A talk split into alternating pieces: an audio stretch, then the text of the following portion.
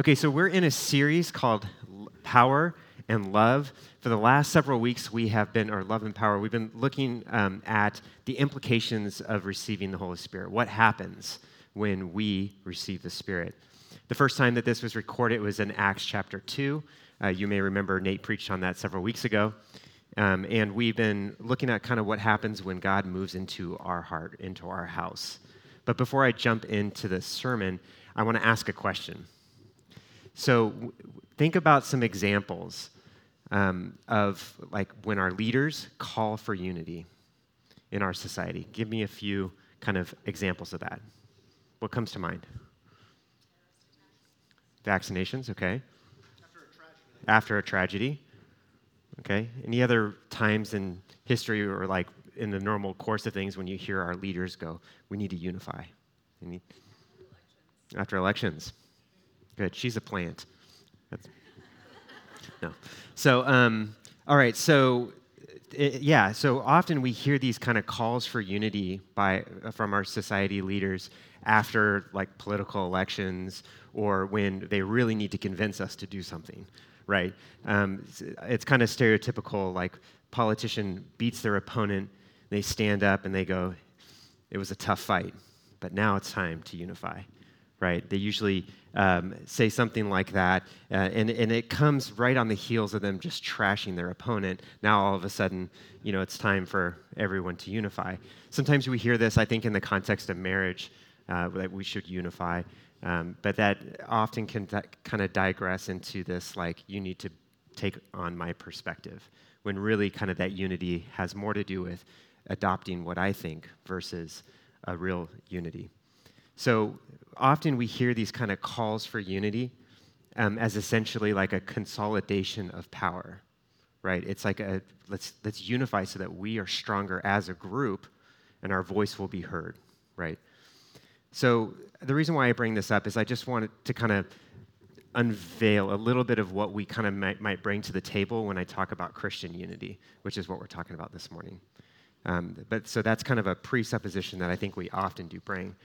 But the Bible's call for Christian unity is radically different, I think, uh, than what we just discussed. So Christian unity, it's not about the consolidation of power. It's not about making a Christian voting bloc. It's not about like uh, unifying so that Christians have more influence over society.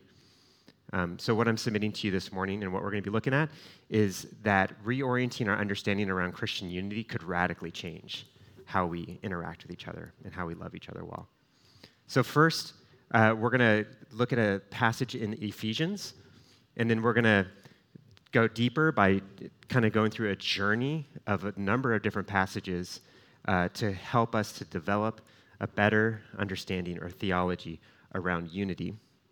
Um, and then we'll look at that Ephesians passage again, hopefully with a little bit more uh, understanding.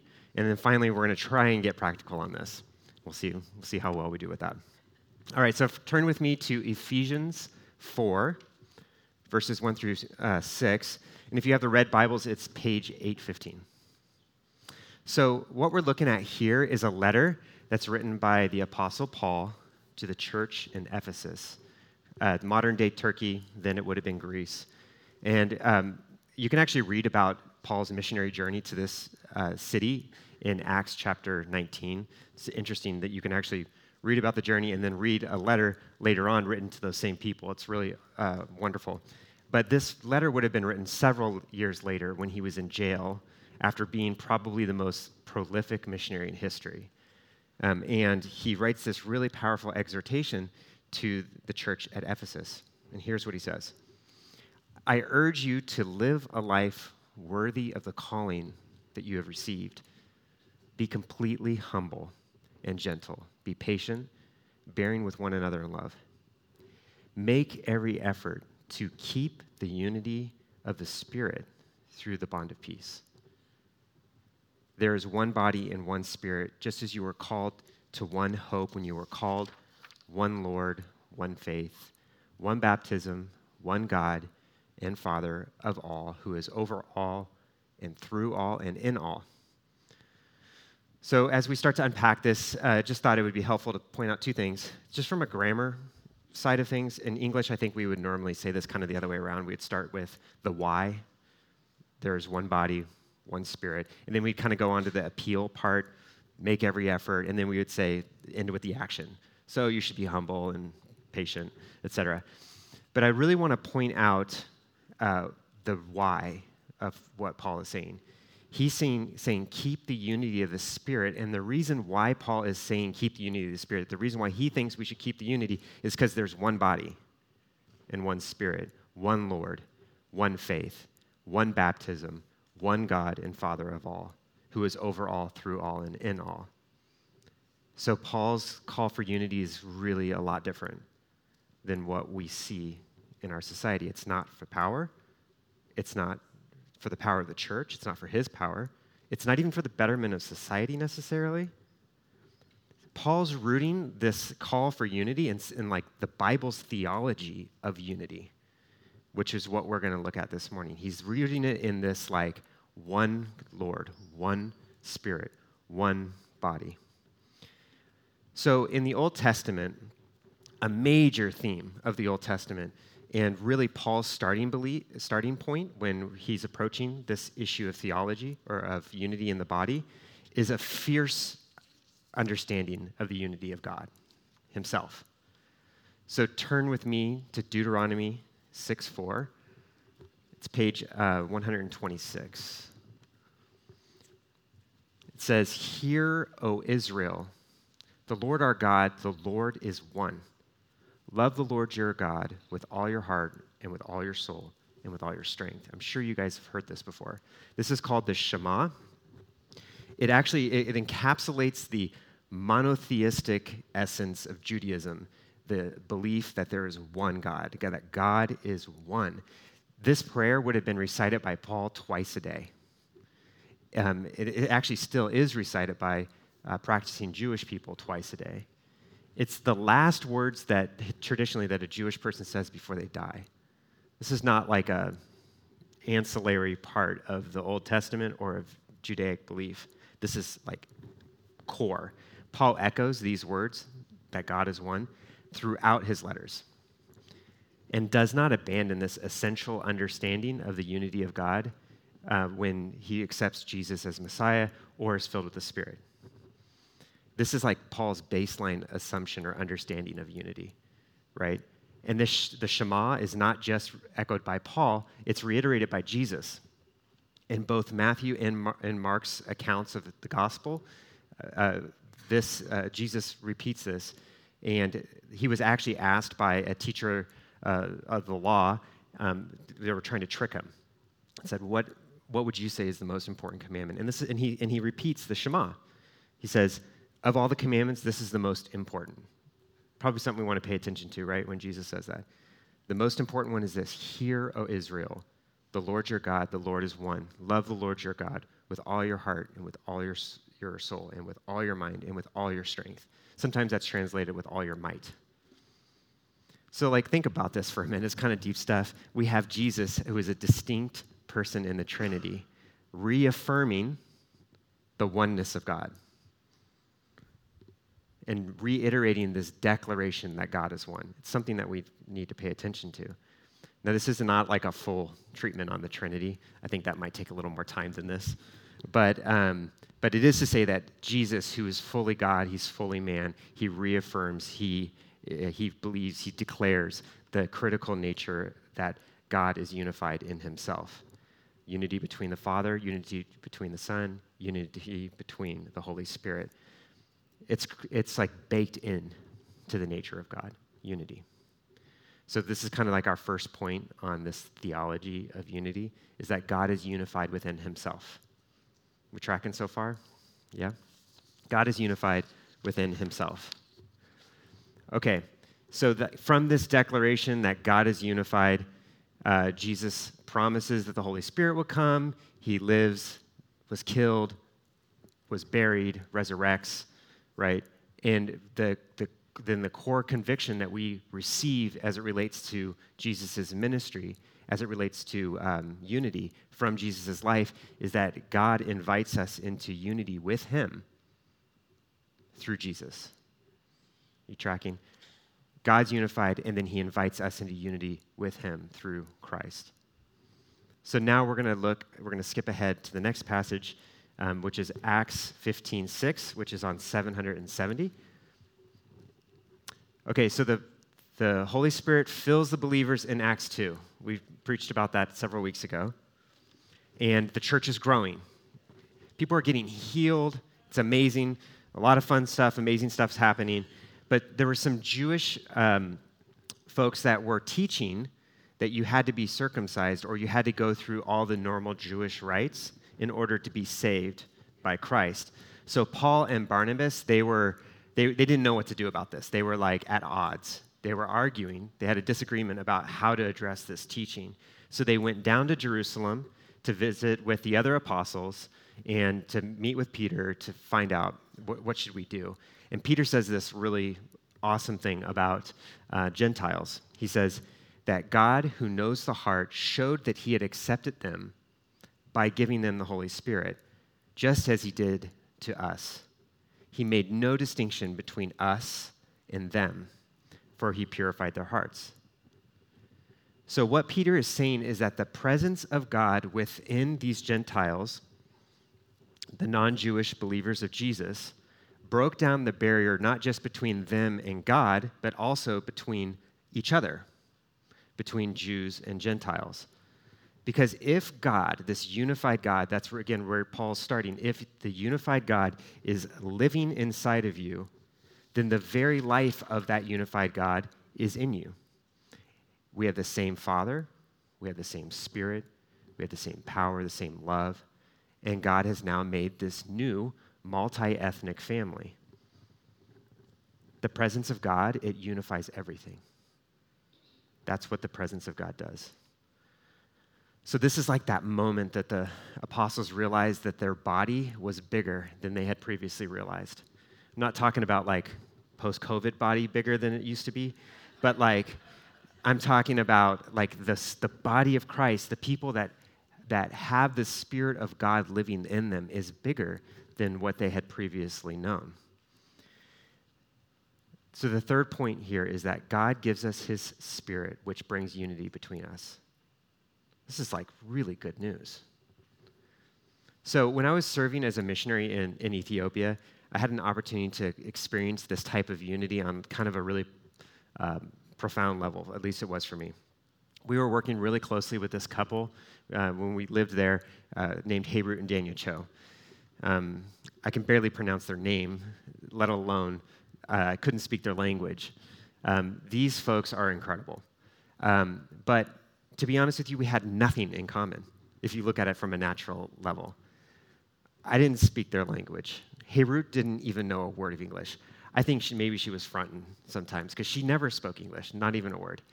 Um, they grew up in an extremely poor situation, lived in mud homes, um, had to sell tea on the side of the road to, for their own sustenance not even um, not even had really experienced or watched TV or anything. Like there was almost no level that we could just relate on on a natural level.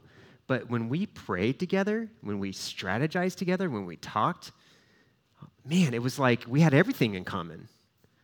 It was like when she made a decision, I was 100% with her. When I made a decision, she was with me. And it was, it was incredible to be able to have that kind of a fellowship with somebody that you really on a natural level don't. I, you don't relate to on any level. So it was just incredibly helpful for me to, to, to really to like remember that we like we have the same spirit that lives in each of us. I had more in common with them than I do with a lot of my neighbors that live right next door to me. It's just the way it worked. So again, kind of here's the progression of our like little theology of unity. God is unified with himself. God unifies us with Him through Jesus, and God gives us His Spirit, which brings unity between each of us. So now let's look at that Ephesians passage again. Hopefully, it'll make more sense. I urge you to live a life worthy of the calling you have received. Be completely humble and gentle. Be patient, bearing with one another in love. Make every effort to keep the unity of the Spirit through the bond of peace. There is one body and one Spirit, just as you were called to one hope when you were called, one Lord, one faith, one baptism, one God and Father of all, who is over all and in all and through all, or through all and in all. Okay, so when I got to this point in the sermon, I was like struggling. I was, because I really wanted to get some like practical stuff that we could apply, right? Like, let's apply this right now. But honestly, for a couple of days, I was just like, man, I'm not feeling good about this. And what it really kind of came down to is that what we're not talking about is a bunch of actions we can take. We're talking about like an attitude of the heart, we're talking about a motive. Do you love the body of Christ so much that you desire unity within the body over being right? I mean, that's like a rough question. I apologize for it, but I really think that we have to like appeal to each other's heart when it comes to unity in the body. What I hope we're starting to see though is that the body of Christ, like we're called to a better unity than the unity that changes like day to day based off of circumstances, agendas, and platforms. We're called to a better unity than that. In like this hyper divisive time where everybody's um, like really divided, like we need a deeper, better unity in this in this place than the fleeting unity of our society that changes. We need a unity that's rooted in the unity of God. We need a unity that's rooted in our unity with, with God and we need a unity that's rooted in our unity with each other. So I'm not saying, though, in, the, in saying this, that we shouldn't address real issues. Not at all. I mean, Paul is addressing real issues in his letters all over the place. What I'm saying is that we need a commitment to unity in the Spirit with each other so that we can then address those real issues. Does that make sense? I want this to be practical, but I really think we have to start with that attitude and the commitment part of it to loving the body of Christ, desiring unity. I do think that there's some actions like we can take, but it has more to do with actions that we can take to, to like challenge our own hearts. Does that make sense? So Nathan preached last week and he kind of gave a couple action points like, what are you reading? You guys remember that? What are you reading? What are you consuming? What are your inputs? What are the things that you're listening to? Um, and, I, and I think all of that's applicable in this case. I would add a few questions. How much material a day are you consuming that has been specifically designed to divide people into two camps? I mean, it's been designed that way. And do we really think that we can stay objective with that much consumption? So in May, another gentleman here in the church and I entered into a month and a half long fast of all of that material. No news, no social media, uh, no radio, none of it. Just to see what happens in our hearts, like wh- what's going to happen here. And I'm telling you, it was, it, was, it was so interesting. Much more peace, a lot more hope, a lot more hope for all of you and me more patience for, with each other. I mean, it, it was critical. It was really important to just kind of stop something to see what happens. so, here's some a few questions that I'm going to challenge you guys with and see if maybe you might need to do something similar to that. When you're when you're really able to be alone with your thoughts, what are you thinking about? You thinking about how wrong somebody else might be? Or are you longing for hope? Are you longing for unity? Does your mind kind of go toward that like us and them thinking? Um, so maybe maybe you might, might want to take a little fast from some div- divisive material and maybe feast a little bit on God's word. All right. So second thing I think we can do is ruthlessly eliminate us and them perspectives. Um, I'm not saying culture gaps don't exist. I'm not saying race doesn't matter. I'm not saying that like that there's some very real different political perspectives that are different from each other. All that's true. But you're not a liberal Christian or a conservative Christian. You are a Christian. You're a follower of Jesus, and we have to allow that primary identity to supersede all the rest of the, the different categories that we may put on ourselves. You're first a follower. You may then be male or female, Jewish or Christian, Ethiopian or American like me and Hayrut. All of those things do affect us. I get that. But we're first followers of Christ. So, keeping this perspective just allows us to keep the unity of the Spirit uh, through that bond of peace. And if you think about it, a lot of the heinous acts of world history, Christian history, American history, uh, is, is when we really lose that perspective. We lose the perspective that uh, we need to keep the unity of the Spirit. Okay, the next one is seek mu- uh, mutual submission to Christ in disagreement, not dominion or being right.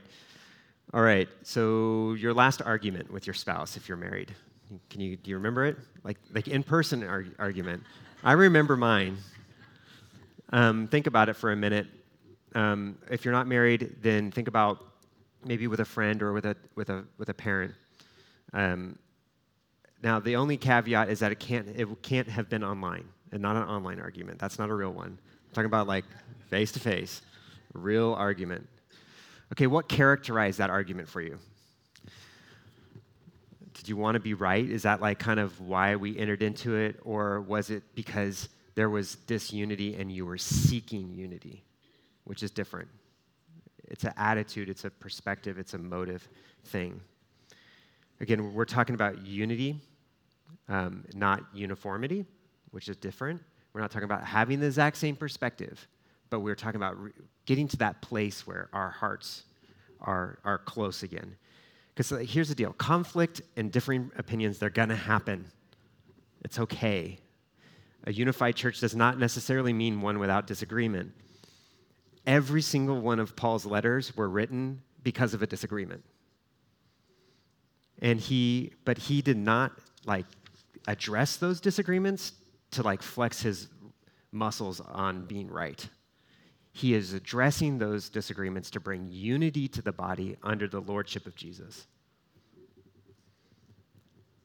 So, this is kind of interesting. Even the word heresy, which is like kind of an ugly word, right? You hear that, you're like, ugh.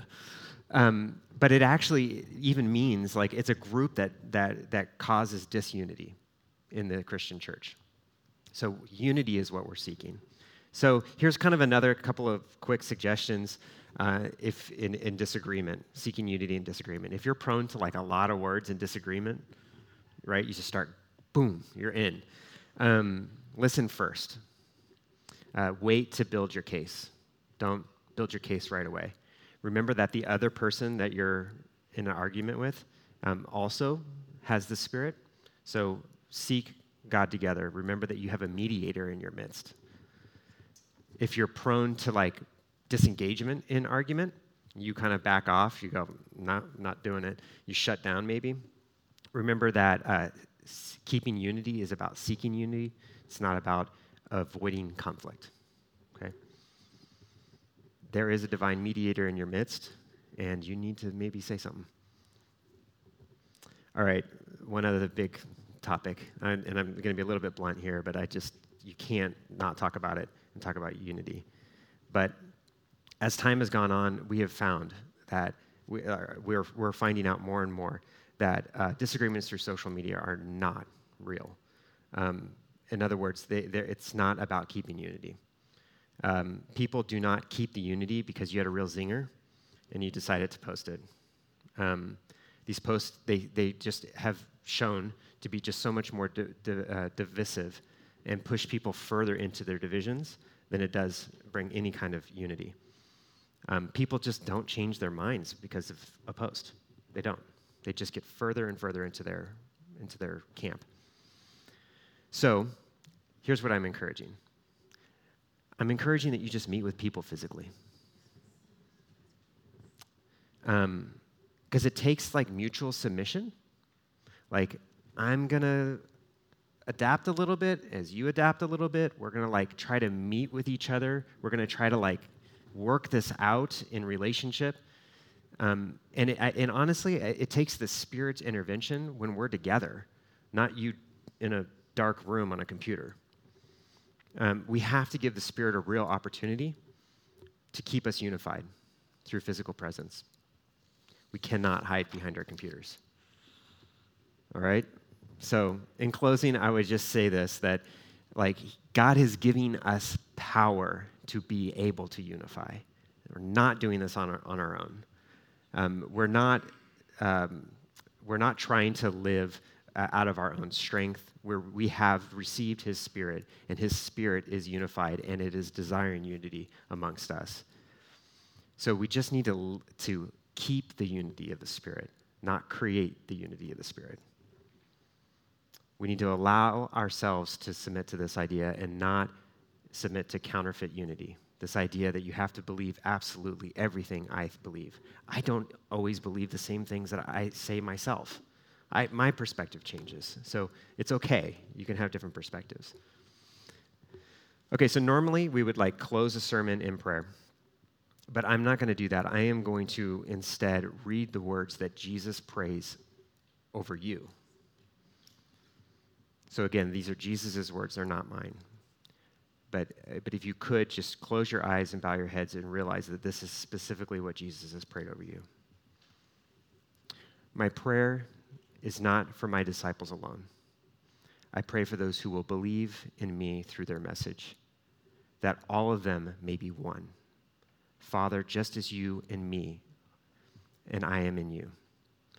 May they also be in us that the world may believe that you have sent me. I have given them the glory that you have given me, that they may be one as we are one. I in them and you in me, so that they may be brought to complete unity. Then the world will know that you have sent me and have loved them even as I have loved, as they have loved me. Lord, I, th- I thank you for this time, for this space to, to, to pursue you. And God, I pray that you would make us one as you are one. In Jesus' name, amen.